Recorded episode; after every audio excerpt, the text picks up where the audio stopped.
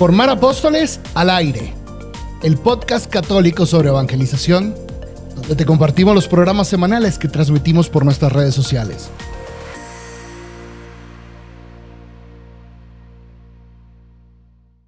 ¿Empezamos? ¿O qué padre? Efectivamente, ¿de qué vamos a hablar hoy, Moni? Súper, pues hoy les vamos a platicar cuáles podrían ser cinco vías para llegar a todos aquellos que están alejados de la fe católica.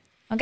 Para explicarles un poquito de dónde nos inspiramos, nos inspiramos de un discurso que dio el obispo Robert Barron. Él es de Estados Unidos, nació en Chicago, tiene 62 años y actualmente, desde el 2015, es el eh, auxiliar de eh, la Arquidiócesis de Los Ángeles. es el obispo auxiliar de la Arquidiócesis de Los Ángeles. De hecho, hace unas semanas hablamos sobre un discurso que dio el arzobispo, eh, Monseñor Gómez, también de la Arquidiócesis de Los Ángeles. Entonces, bueno, este obispo, el obispo Barron, él es eh, es fundador de un apostolado que se llama Word on Fire. Les recomiendo que vayan y le echen un ojo. les recomiendo muchísimo. Efectivamente. Y este apostolado existe para acercar a Cristo literalmente a los que están alejados y que reciban los regalos que Jesús nos dejó a todos. Entonces, ahí échenle un ojo. Miren, ahí está poniendo el padre la, la, la conferencia del obispo Barron. La pueden encontrar ahí en YouTube. Así es, y pues bueno, él se dedica a, o sea, en, este, en esta página que se llama Word on Fire, tiene muchas homilías, tiene videos, tiene artículos, tiene un blog donde la gente escribe testimonios y maneras en las que han ido poco a poco acercando a muchísima gente pues a, Cristo y tienen también unos programas que uno puede comprar y tomarlos sobre la Eucaristía, sobre la Santa Misa. Entonces, échense por ahí una vuelta para que vean todo lo que tiene. Y entonces, en esta conferencia eh, con los obispos, el obispo Barrón habló de cinco posibles vías para acercar, o más bien para llegar a estos alejados. Entonces, de eso vamos a hablar el día de hoy, de estos cinco caminitos para llegar a los alejados de la fe. Y vamos a hablar primero de eh, recursos que ofrece. Tiene unas homilías excelentes cada domingo, la verdad a mí me gusta mucho. Y bueno, tienen sus sus podcasts que son bastante interesantes. Es un obispo que se ha, metido mucho en el campo de la batalla eh, intelectual, la batalla cultural. Eh, es eh, muy bueno, se los recomiendo bastante. Todos los materiales que tiene ellos son excelentes. Perfecto, padre. Oiga, nada más aquí que se está trabando un poquito Facebook, ¿usted lo ve trabado o lo ve bien?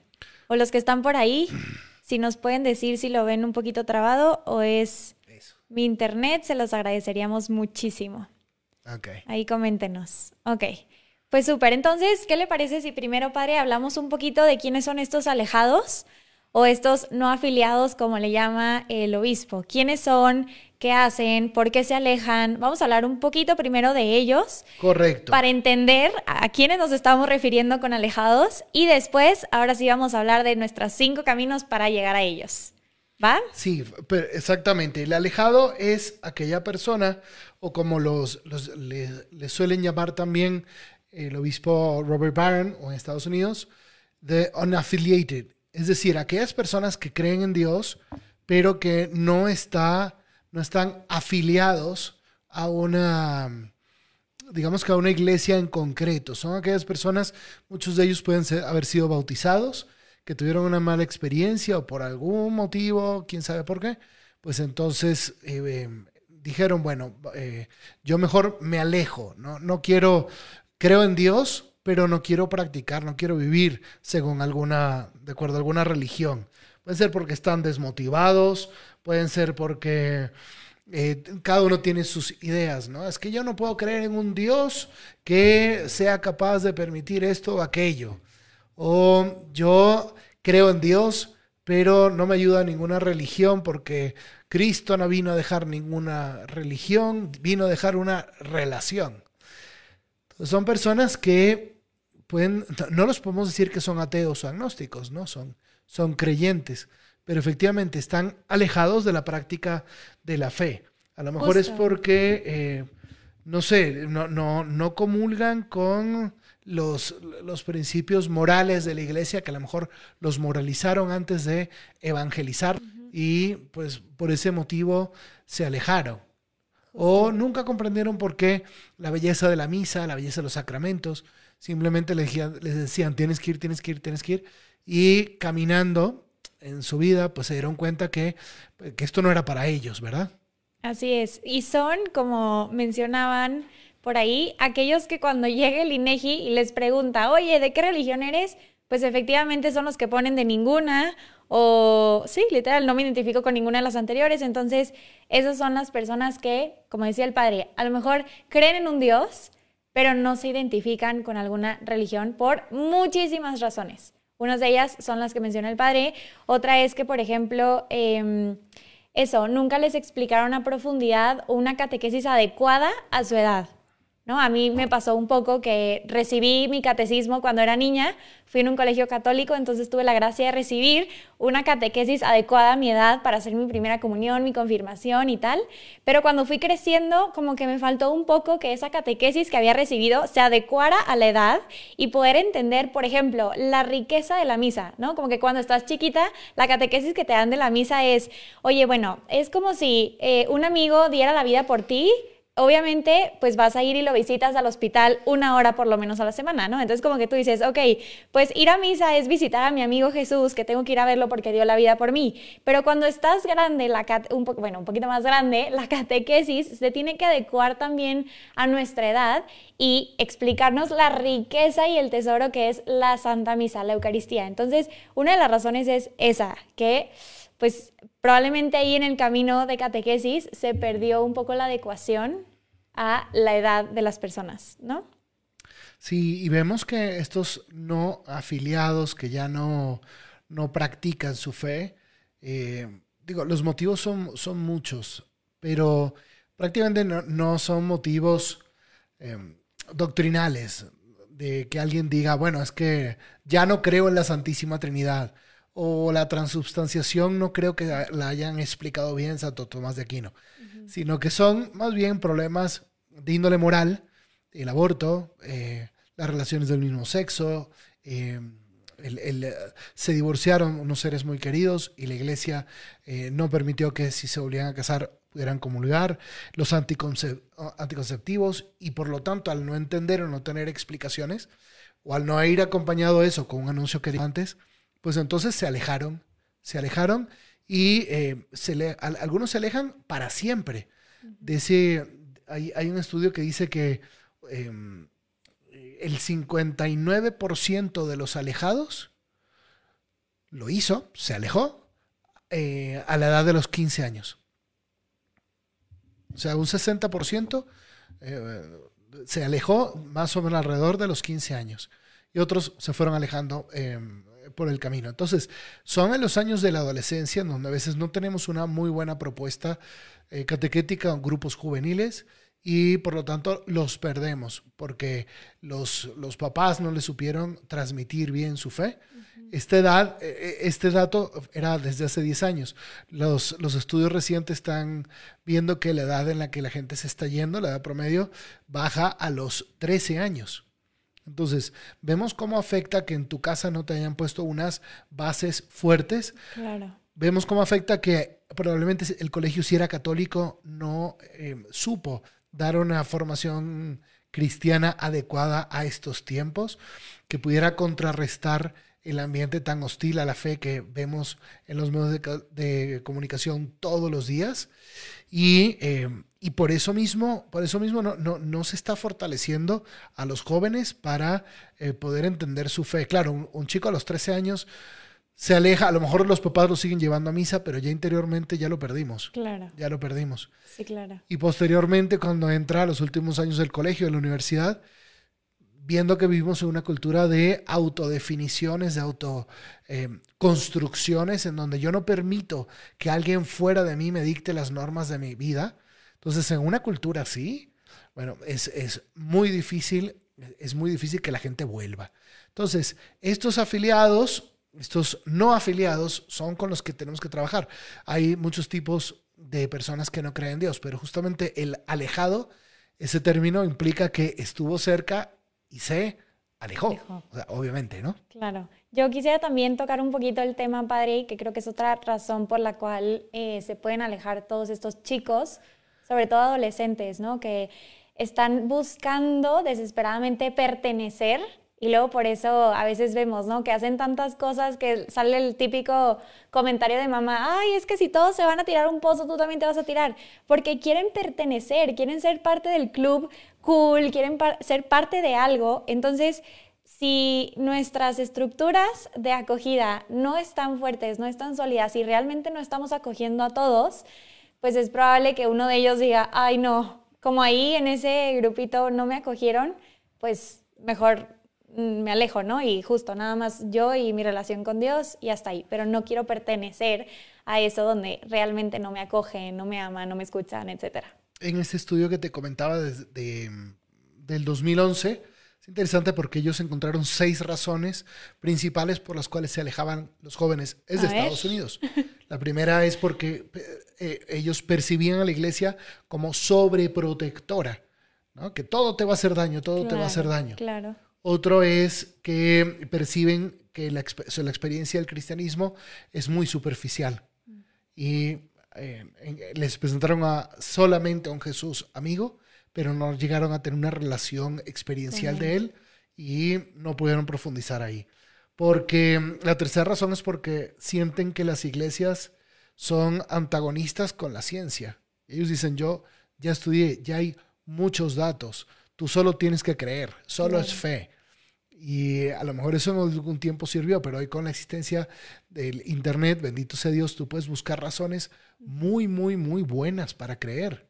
Pero entonces, si ven que siempre hay una, ah, una, rivalidad entre fe y ciencia, eso lo hace alejarse. La cuarta es que los jóvenes perciben que las enseñanzas sexuales de la iglesia son muy simplistas. Y la quinta es porque les cuesta la naturaleza exclusiva del cristianismo, como que por qué te vas a condenar si no vives de acuerdo con una fe que fue escrita en un Antiguo Testamento hace muchísimos años. Eh, eso les cuesta mucho. Y la última es porque sienten que la iglesia no es amigable para aquellos que dudan, que no hay no encontraron un lugar donde en su adolescencia pudieran hacer las preguntas trascendentales de la vida, los iban a juzgar si hacían esas preguntas, entonces mejor se fueron.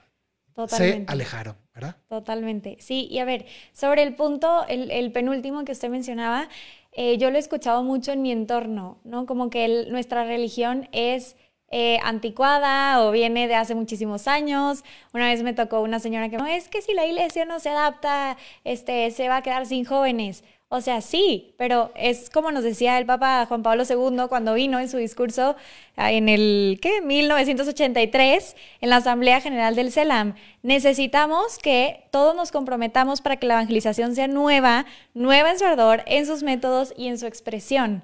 O sea, sí tenemos que meterle ahí una nueva manera de eh, presentar nuestra religión, nuestra fe, pero sin cambiar las cosas que son fundamentales, las, sin cambiar la verdad, punto.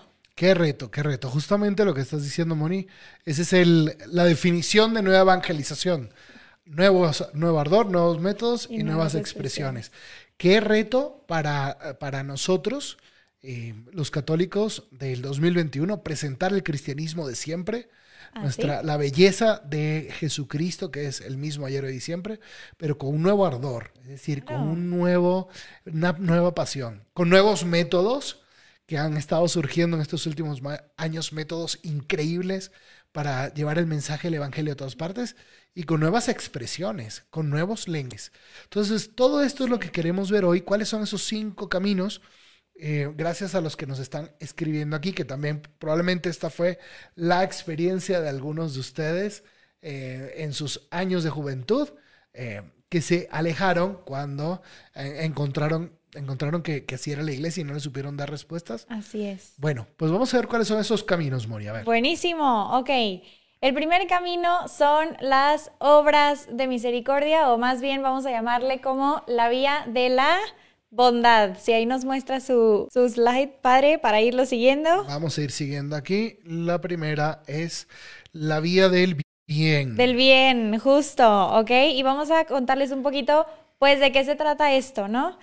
Eh, muchas veces, a ver, todos tenemos bueno, no, no todos, no todos. Muchos tenemos buenas intenciones en este mundo, ¿ok? no todos, pero muchos tenemos. Ándale, es que luego Moni canoniza a todas las personas, ¿verdad?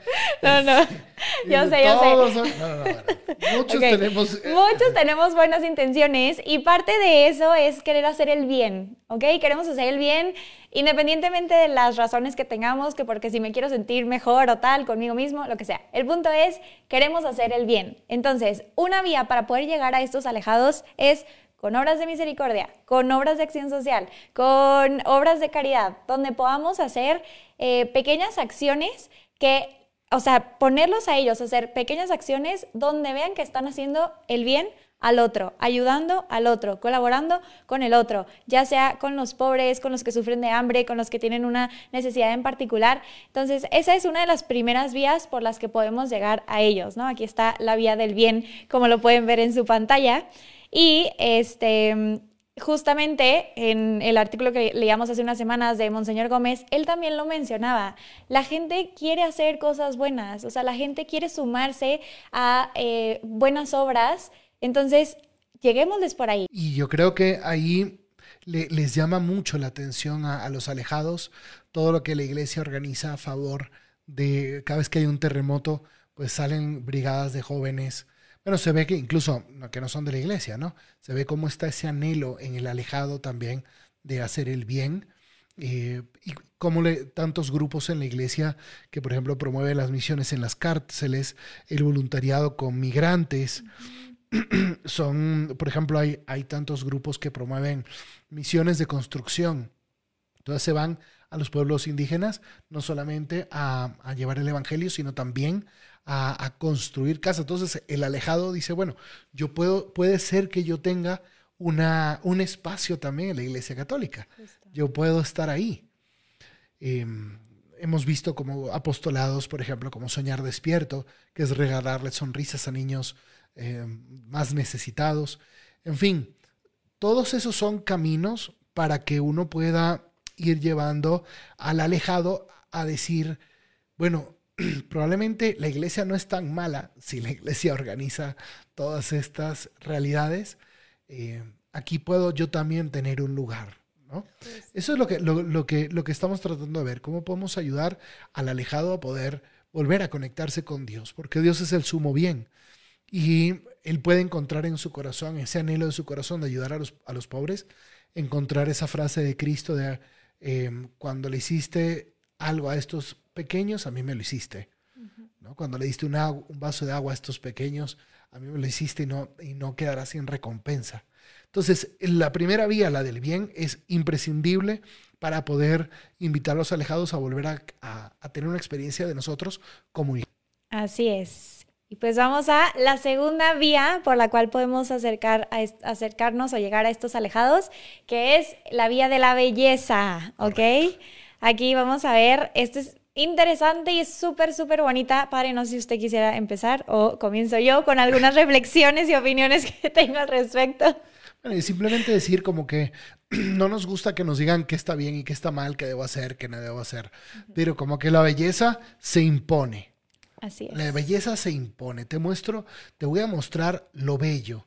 Y la belleza ha sido una vía de evangelización en la Iglesia Católica a lo largo de toda su historia si consideramos todos los estilos de arte, el gótico, el barroco, em, siempre era arte que, estaba, que, buscaba em, darle gloria a Dios y que a través de esa belleza que, que, salía de los esfuerzos de tantos hombres y mujeres, a través de esa belleza muchos se acercaban a Dios.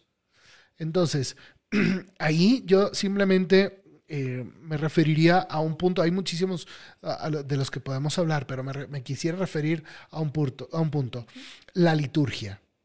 La liturgia necesita ser bella, porque si no, no es liturgia. La liturgia, el, eh, cardenal Ratzinger lo decía en, su libro sobre la liturgia, que cuando tú experimentas la belleza de la liturgia, experimentas el sentimiento del estupor, que es el sentimiento con el cual que, que, experimentas cuando estás frente a Dios.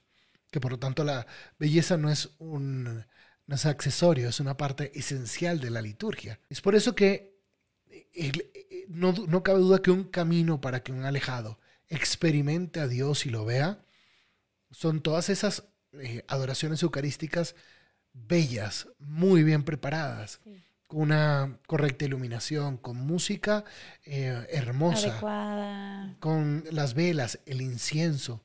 Bueno, la, la belleza en la liturgia es un camino que habla fuertemente al hombre, a la mujer, y lo interpela hasta lo más profundo de su corazón. No sé qué opinas tú, Moni. Sí, padre. Yo quiero regresar un, poquito a lo que decía al inicio, ¿no? La belleza impone. O sea, quiero compartirles una experiencia que tuve hace unos días. Estaba platicando con una niña que se está acercando nuevamente a la fe, justo está redescubriendo su fe y como que está en este caminito de tener una experiencia profunda del amor de Dios. Y entonces estábamos platicando y ella me decía, Moni, es que a los jóvenes no nos gusta que nos impongan cosas. O sea, si tú vienes y me dices, es que tiene que ser así, tiene que ser así, tiene que ser así, no nos gusta. Entonces, si nosotros les tratamos de llegar en lugar de por el oído e imponerles cosas por la belleza, es que solito se va a imponer, ¿no? Lo, lo, bello, solito se les va a imponer y van a decir, wow, esta, esta grandeza, o sea, quiero más, quiero, quiero, o sea, lo bello es, es, es bueno, ¿no? Y darles tiempo para que lo contemplen y, y lo, lo puedan sentir también y decir, ok, esto lo estoy descubriendo por mí mismo. Nadie me lo está diciendo, nadie me lo está imponiendo, lo estoy descubriendo por mí mismo, como que dejarlos que sientan eso y es como que es muy bonito conversar con ella porque ella decía justo eso, ¿no? O sea, eh, vivimos en un mundo donde todo se nos ha sido impuesto y entonces nuestra primera reacción es eh, como que decir, ay no, eh, te rechazo, me resisto. Entonces es interesante que por esta vía de la belleza podamos también llegar a ellos. Entonces, y un sí. punto bonito, creo yo, es que esta este, persona de la, que, de la que tú te refieres ha experimentado la belleza de una comunidad. Justo. También una comunidad cristiana está llamada a dar un testimonio bello sí. de lo que es vivir juntos la fe. Uh -huh. Entonces, eh, el tejer unas relaciones mucho más fraternas, humanas, cálidas en una comunidad es un testimonio de belleza. Recuerdan que los obispos en Aparecida comentaban eso, que las personas estaban alejando de la iglesia porque no se estaban sintiendo acogidas por motivos pastorales, no doctrinales. Uh -huh. Entonces, que una persona encuentre en tu comunidad, en tu grupo, eh, un, un, hogar acogedor, eso es imprescindible para la evangelización. Y eso también lo puedes hacer tú en la sala de tu casa. Claro. En la sala de tu casa puedes abrir una pequeña comunidad doméstica, una iglesia doméstica, donde las personas experimenten la belleza de sentirse querida por otro. Eso es un camino para llegar a los alejados. Totalmente. Y quiero poner otro ejemplo aquí que, de un apostolado que tienen en la Ciudad de México, que a mí me encanta, es bellísimo, se llama Quest. Y literal se trata de, eh, se va un grupo de jóvenes a la montaña y hacen una experiencia de varios días donde van caminando ahí literal, eh, pues en un bosque, ¿no? Como que van es, escalando, la, escalando, eh, caminando ahí por la montaña, pues acompañado de ciertas meditaciones que van moviendo el corazón Así y es, es bellísimo, o sea, bellísimo ver cómo Dios ha podido crear este mundo tan impresionante, entonces también eso ayuda. Entonces, segunda vía, la vía de la belleza. Y, para... y aquí habría, yo, yo, yo haría un llamado. Yo haría un llamado aquí a los artistas. Ajá. A los artistas, a los artistas católicos que sean valientes sí, sí. para componer canciones, su música, el arte, el cine, eh, con una intencionalidad muy grande de poder darle gloria a Dios. Estamos todos maravillados con esta serie tan bonita de Chosen de, que va representando la vida de Cristo. En canciones, en, también en teatro. Bueno, hay, hay un, un, campo tan grande de evangelización. Aquí hay un chico que conocemos muy bien que es de Puebla, eh, que tiene una, una, obra teatral muy bonita, que es sobre un joven que estaba haciendo oración y que sentía como Dios a veces le respondía, a veces que no le respondía, ¿no? Sí. Eh, y, ese, y él la escribió, a Rubén Córdoba. Eh, bueno, hay muchos artistas que están buscando cómo hacer para llevar a, a el mensaje de Dios a los alejados a través del arte. Totalmente. Y bueno, nada más voy a hacer una pequeña recapitulación para los que se vienen conectando apenas. Así es. Estamos hablando sobre cinco caminos para llegar a los alejados. Ya llevamos dos dos vías o dos caminos. La primera fue a través de la bondad o de lo bueno y la segunda es a través de la belleza. ¿ok? Esto viene tomado de un discurso que dio el obispo Robert Barron de la Arquidiócesis de Los Ángeles. Él es el obispo auxiliar. Entonces, de, esta, de este discurso que dio en su plenaria de obispos, pues tomamos nos inspiramos y estamos aquí el padre Rafa y yo compartiendo pues nuestras propias reflexiones. Y esto fue hace dos años, entonces es un discurso bastante 2019. reciente que lo pueden encontrar ustedes ahí en internet. Justamente. Y pues ahora sí, vamos con la tercera vía, que es nada más y nada menos que la vía de la verdad. La vía de la verdad. Y esto está muy, muy, muy interesante. Ahorita les vamos a explicar por qué.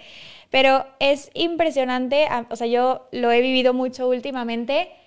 La gente sí escucha tus argumentos o sí quiere escuchar la verdad, siempre y cuando primero hagas un caminito para poder hablar de la verdad, ¿no? Y hay muchas maneras en las que podemos expresar esta verdad, pero tenemos que comunicar nuestras respuestas. El padre lo mencionaba hace unos momentos, ¿no? Hay mucha gente que tiene muchas preguntas pero le da pena o no encuentra el espacio para poder hacerlas, para poder hacer las preguntas. Pues ojalá nosotros podamos fomentar esos, estos espacios, espacios de diálogo donde podamos hablar abiertamente todos de la verdad y dar respuestas sobre la verdad. Sobre todo a las, a las grandes preguntas que el ser humano se, se hace todos los días. Correcto. Nosotros, el, el cristianismo tiene una historia de dos mil años de intelectuales, de hombres y mujeres que han sido unos eruditos que han estado iluminados por, por, el Espíritu Santo para la reflexión, el conocimiento de la verdad, para las ciencias. Em, tenemos cantidades enormes de sacerdotes y religiosos que han sido científicos muy prominentes a lo largo de toda la historia. Y yo, yo siempre reto a, a los jóvenes a que encuentren otra religión donde la fe y la ciencia sea tan compatible como el cristianismo. Es que no la hay. No hay otra religión donde haya compaginado también ciencia y fe y donde haya desarrollado tanto el pensamiento lógico, filosófico, teológico. Ahora, eh, estamos, llevamos ya varias generaciones de católicos que han sido mal formadas en su fe, que probablemente a nosotros en algún tiempo tuvimos alguna pregunta y nos respondieron, bueno, eso es fe, créelo. Y yo creo que sí, hay, mucho que es fe en, en, en el cristianismo. ¿sí? Es ese, la fe es ese salto para creer en Dios y creerle a Dios, a lo que Él te diga. Pero si nosotros vemos como que el cristianismo en su totalidad, lo que antes era todo el campo de que esto es fe, tú nomás créelo por fe, bueno, hay mucho que la misma ciencia ha ido dando respuesta en los últimos años. Obviamente que yo tengo que creerle a Cristo eh, gracias a sus milagros y a todas eh, las razones que nos da para creer. Yo creo que Él es Dios. Y que cuando Él me dice que aquí en este pedazo de pan está mi cuerpo, sangre, alma y divinidad, ok, lo creo. Pero hay muchísimas cosas como eh, pruebas para la existencia de Dios, las mismas pruebas de qué hay después de la muerte, con todos estos elementos de near death experiences que se han ido dando del campo de la medicina. Hay tantos tantos datos que se han ido recogiendo en estos últimos años que, que podemos encontrar en, en, Internet y que nos podemos formar a ellos. Hay tanto que realmente no nos tiene que dar miedo el poder salir a, a conocer cómo, cómo, la ciencia reivindica la misma fe. Nos dice aquí Rafa Toledo, la verdad los hará libres, correctamente, Rafa. Así es. Yo me acuerdo que cuando estuve trabajando con los jóvenes, eh, en el sur de la Ciudad de México. Eh, tuve la oportunidad de trabajar en la universidad y ahí comenzamos este curso que se llamaba Temas que queman. Y eran las mismas preguntas que yo me había hecho cuando estaba en, la escuela, cuando era más chico, que estos jóvenes se tenían. Entonces, como que asumíamos el reto de investigar el sentido de la vida, el de por qué creo lo que creo, si Cristo es Dios, eh, qué hay después de la muerte, eh, toda la realidad de, nuestra vida, nuestra propia vida sexual, eh, si es correcto o no, dudar de nuestras creencias y, certezas eh, en un ambiente de, filosófico. Es decir, y, les encantaba eso. Justo la semana pasada un chico de universidad se quedó, nos quedamos un rato, un rato largo, porque él tenía esa duda de si Dios lo conoce todo, soy realmente libre o no. Y la iglesia tiene respuestas. La iglesia tiene respuestas para todo esto. Entonces, no tenemos que, no, nos tiene que dar miedo el, cuestionarnos la fe para buscar respuestas. Si Dios nos ha dejado, bueno, nos ha dejado una, eh, un tesoro enorme de verdad en, eh, en, nuestras manos y hay cosas que no, ciertamente no, no podemos comprender todavía, comprenderemos algún día, pero la reflexión teológica y científica, filosófica de la Iglesia Católica es enorme, tenemos que mostrarla al mundo. Sí, y yo quiero hacer una invitación aquí a todos. Estas respuestas están en la Biblia, en el catecismo o en los documentos de los padres de la iglesia. Yo tengo la costumbre, y me confieso aquí ante todo, ante todos, de que cualquier duda que tengo, lo que hago es voy con el padre Rafa, padre, oiga, es que me dijeron que tal cosa, ¿cómo los padres de la iglesia? Entonces, hagámonos, y yo soy la primera que se invita a mí misma, hagamos el hábito de ir a buscar esas respuestas porque nosotros laicos podemos compartir estas grandes respuestas a las grandes preguntas con todos los demás. Solamente tenemos que buscar bien en los lugares correctos. Y cuando no lo encuentren, ahora sí van con el padre Rafa y le hacen la pregunta a él.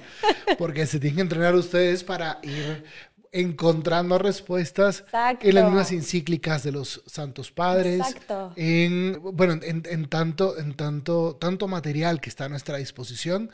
Y después, claro que se puede hablar, pero yo lo que con Moni, con todos estos jóvenes que trabajan conmigo, pues digan, ustedes dirán si, los, si eso es martirizarlos o no.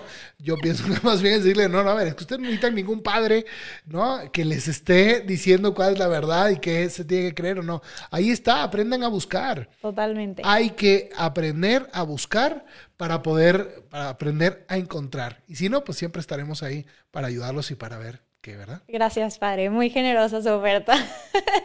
ok, vamos a la siguiente vía. Es la cuarta vía y es la vía de una comunidad de apóstoles. Uf, qué importante y qué gran tema. Y yo sé que aquí podemos meternos y hablar de mil cosas, pero a ver, qué importante es eh, llegar a estos alejados a través de una comunidad que está en salida.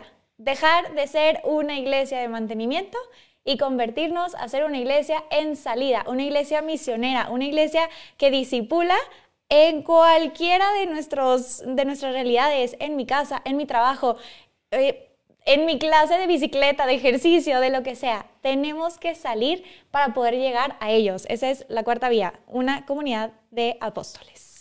Y esa comunidad apóstol es una vía para llegar a los alejados, obviamente, porque una comunidad cerrada, autorreferencial, no saldrá a buscar a los, a los alejados. Una comunidad, un grupo, una parroquia, un movimiento que no crece, no es iglesia, es un club, es un clubcito.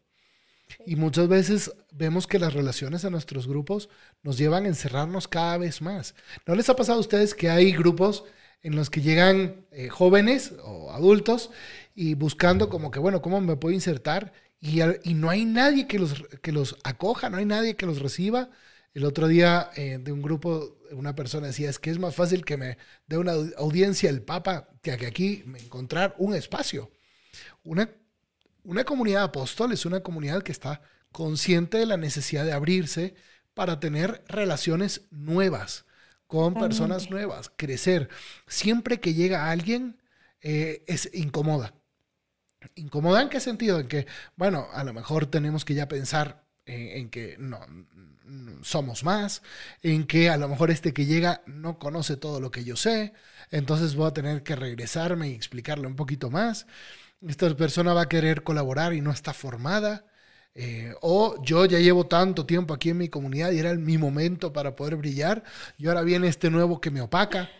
Bueno, hay muchas cosas que pueden suceder en nuestro, Em, hay muchas cosas que pueden suceder en nuestro corazón y tenemos que vencer eso. Tenemos que entender que la, que la iglesia es madre, que la iglesia es madre, pero no solamente la iglesia eh, en general, sino mi parroquia, mi comunidad, mi grupo. Y, pregúntate, si tu grupo no se está multiplicando, mm, ahí hay algo mal. La iglesia por naturaleza se multiplica. Si no, lee los hechos de los apóstoles No, de verdad, no, no me creas a mí. Lee los hechos a los apóstoles, no vengas a preguntar. Sí, por favor, vayan y busquen. Vayan y lean la iglesia, los hechos de los apóstoles y van a ver que por su propia naturaleza, desde Cornelio, el centurión, eh, Lidia, Priscila y Áquila, em, todos los primeros cristianos se, se, en sus casas que tenían sus iglesias domésticas se multiplicaban. Bueno, si tu grupo es el mismo grupo de hace 40 años, muy bien, felicidades, pero has abierto otros grupos. Hay, hay personas que acoges, has ido como misionero o misionera a abrir un grupo similar. Bueno, yo creo que todas esas preguntas las tenemos que hacer porque si no, no vamos a llegar a los alejados. Sí, y a mí este tema de la acogida, padre, me, como que últimamente me resuena mucho en el corazón. Creo que ahí el Espíritu Santo me está invitando mucho al tema de la acogida. Les comparto que justo yo soy la encargada de la acogida en el movimiento al que pertenezco y es súper bonito. Cada vez que llega una niña o una profesionista, porque estoy encargada de profesionistas, cada vez que llega una profesionista y te cuenta y te abre el corazón, dices, híjole, o sea, está alejada, pero hay una sed de Dios tan grande que gracias a que la podemos acoger aquí, probablemente vaya a tener una relación personal con Cristo. Entonces, es muy bonito ver tantas mujeres que están tan agobiadas por el mundo profesional que se acercan así como de, ay, pues a ver si me reciben. Y bueno, no les cuento la cantidad de experiencias y de historias este, malas que me han contado porque, pues no, también nuestra iglesia tiene muchas cosas buenas, pero sí nos falta a veces eh, saber acoger, Saber acoger y acoger de verdad y acompañar es como el buen pastor. O sea, el buen pastor eh, salió por la oveja perdida y dejó a las 99. Tenemos que salir y acoger, conocer el nombre de nuestras ovejas, dedicarle tiempo. Claro que implica tiempo y esfuerzo, pero bueno, el buen pastor da la vida por sus ovejas. Y si ese dar la vida por sus ovejas es dar un consejo, hacer una llamada de consuelo o simplemente estar escuchando a la persona, pues seamos buenos pastores y acojamos a estos alejados que sí quieren tener una relación con Cristo, que sí quieren regresar a la iglesia, pero pues que a veces por miedo a, hoy me aceptarán o no me aceptarán, ni siquiera vienen y tocan puertas, ¿no? Pero bueno, sí me puedo enrollar aquí con mil historias, pero no me voy a enrollar para que podamos seguir porque si no, esto se pone intenso. Ok, vamos entonces a la quinta vía, nada más recapitulando las vías otra vez para los que se están conectando apenas. Hay cinco vías para poder llegar a los alejados. La primera es la vía del bien, de la belleza, de la verdad. La cuarta es la comunidad de apóstoles. Y la quinta es a través de las redes sociales. Y vamos a hablar de este tema que es súper interesante, sobre todo creo que la pandemia nos, nos impulsó o nos obligó a que nuestra fe estuviera más presente en redes sociales y de unas maneras eh, creativas, ¿no? extraordinarias, diferentes. Entonces, padre, no sé si quiera comentar usted algo al respecto de este tema. Yo creo que las posibilidades que tenemos hoy para llegar a los alejados son, infinitas, podríamos decir. Gracias a Dios, eh, la pandemia nos enseñó cómo poder llegar a todos los rincones, a todas partes. Y yo tengo testimonios de personas que luego me han escrito que gracias a que vieron una misa mía eh, durante la pandemia, de las que estuve transmitiendo por redes sociales, se acercaron a Dios y que están teniendo una experiencia nueva, y que empezaron a tener una experiencia nueva de Cristo. Bueno, de, verdad se me, se, me, enchina la piel al pensar eh, cuántas personas encontraron otra vez a Dios a través de los medios de comunicación, a través de las redes sociales. Hay un boom de ofertas en Instagram, en TikTok, en Facebook, en todas las, en Clubhouse. Em, hay, hay, ha habido un boom de, de, ofertas para poder encontrar a Dios. Y justamente eh, como que esta vía resume todo lo que estábamos diciendo antes, las redes sociales. Porque a través de las redes sociales yo puedo manifestar lo bello, lo verdadero, lo bueno y puedo acoger, también puedo acoger a través de redes sociales, aunque no lo parezca, ¿ok? Entonces, estamos en un momento bastante interesante en, en la que todos nosotros, eh, católicos, de, tenemos una responsabilidad de conocer cómo son estos nuevos aerópagos, de hablar estos nuevos, eh, estos nuevos lenguajes. ¿Se acuerdan que al inicio Moni estaba diciendo nuevo ardor, nuevos métodos, y nuevas, expresiones? Bueno, estas nuevas expresiones también son las redes sociales. Me gustó mucho que hace unos días el Papa le pidió a los paulinos a toda la familia Paulina, ya ve que son estos que, los que tienen las librerías Paulinas fundadas por el Beato Alberione, eh, les decían que usaban, usaran los medios de comunicación como si fuera un púlpito. El púlpito es de donde se predica el Evangelio y la homilía eh, los domingos en la iglesia. Pues pensar en los medios de comunicación como ese nuevo púlpito en el cual todos nos tenemos que subir y eh, desde el cual las personas escucharán la verdad de nuestra fe, la belleza de nuestra fe y la bondad de nuestra fe. Qué reto tan importante, pero qué tiempos tan apasionantes estamos viviendo. San Pablo, quién sabe lo que haría con tanto medio de comunicación. Estaría todo el día aprovechándolos de mil maneras, ¿verdad? Totalmente, totalmente. Y aquí algo importante es que eh, a veces tenemos que invertir mucho esfuerzo también en, transmitir nuestra fe en las redes sociales. Hagámoslo sin miedo, dediquémosle tiempo, dediquémosle dinero a las redes sociales. Hay muchísimas cuentas en Instagram y Facebook, en YouTube, que están tan bien hechas y se ve que hay profesionales detrás. Y aquí, invitación para todos los laicos. Qué bendición más grande poner nuestra formación profesional al servicio de la iglesia y al servicio de la evangelización a través de un post, un video. ahorita, como estamos el padre y yo, este, en un video que está muy bien editado, ¿no? Invirtamos tiempo, esfuerzo, nuestra creatividad, nuestra educación profesional, nuestra formación y también dinero en nuestras redes sociales, porque de verdad una persona puede ver un post y de ahí se va a otro y se va a otro y se va a otro y se engancha y uno nunca sabe qué es lo que puede hacer el Espíritu Santo en esa serie de post a post que se fue la personita. Entonces, pues sí, no sé si hay, digo, hay muchísimas cuentas muy buenas. Quisiera mencionar algunas que últimamente veo, que es Un Católico Bien, Catholic Link, Catholic Net, eh, Formed, que viene llegando, es una plataforma nueva que viene llegando a México. Muy buena. América Latina.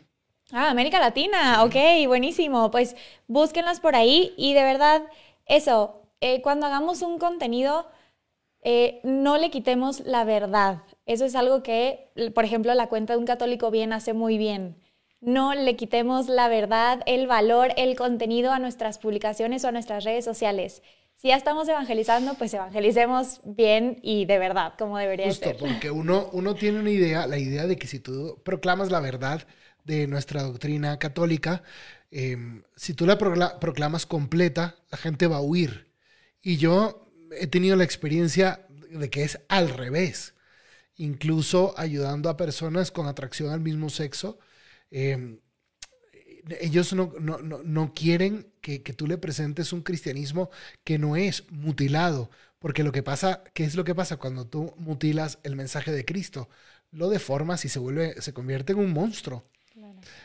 Cuando tú predicas, eh, enseñas eh, a través de las redes sociales, a través de todas partes, la, verdad de tu fe y ayudas a las personas a comprenderlo y, y que comprendan que es un, mensaje amoroso de Dios, las personas y especialmente los jóvenes dicen, ok, tú me estás tomando en serio.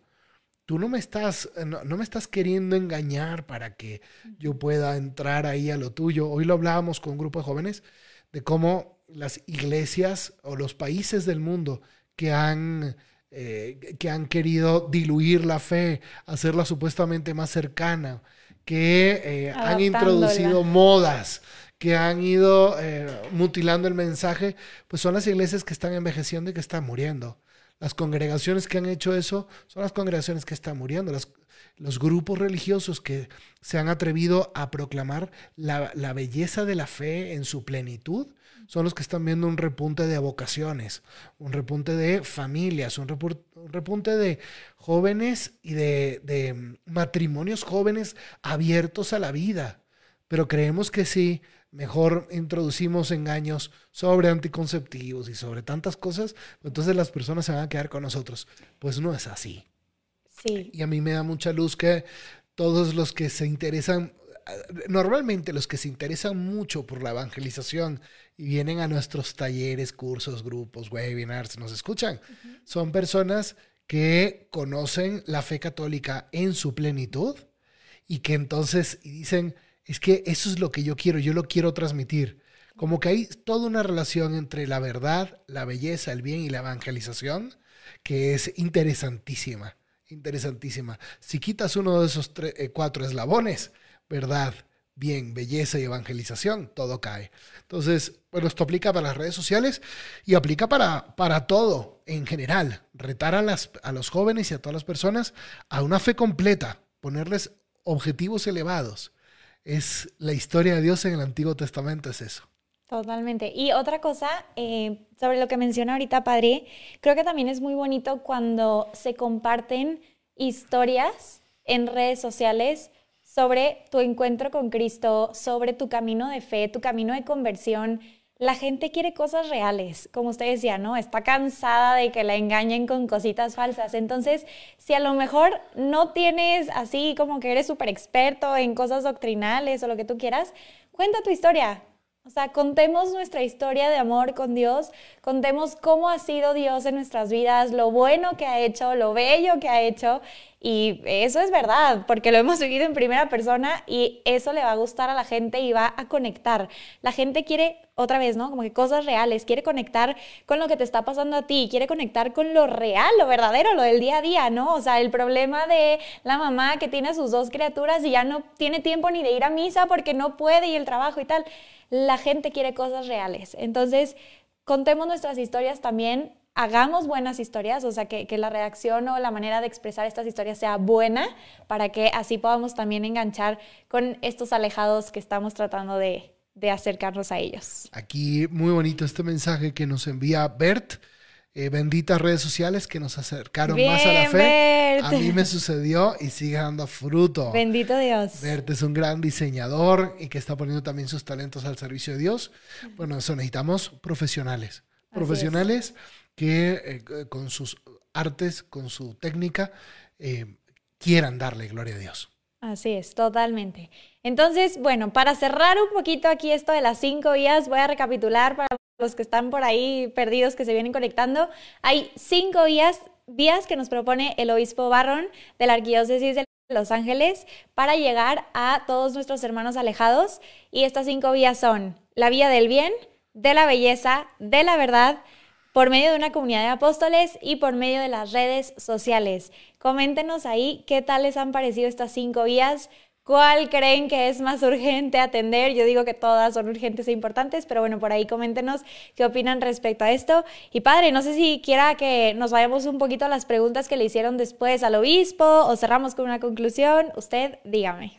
Sí, bueno, yo creo que este, ya nos estamos acercando al tiempo.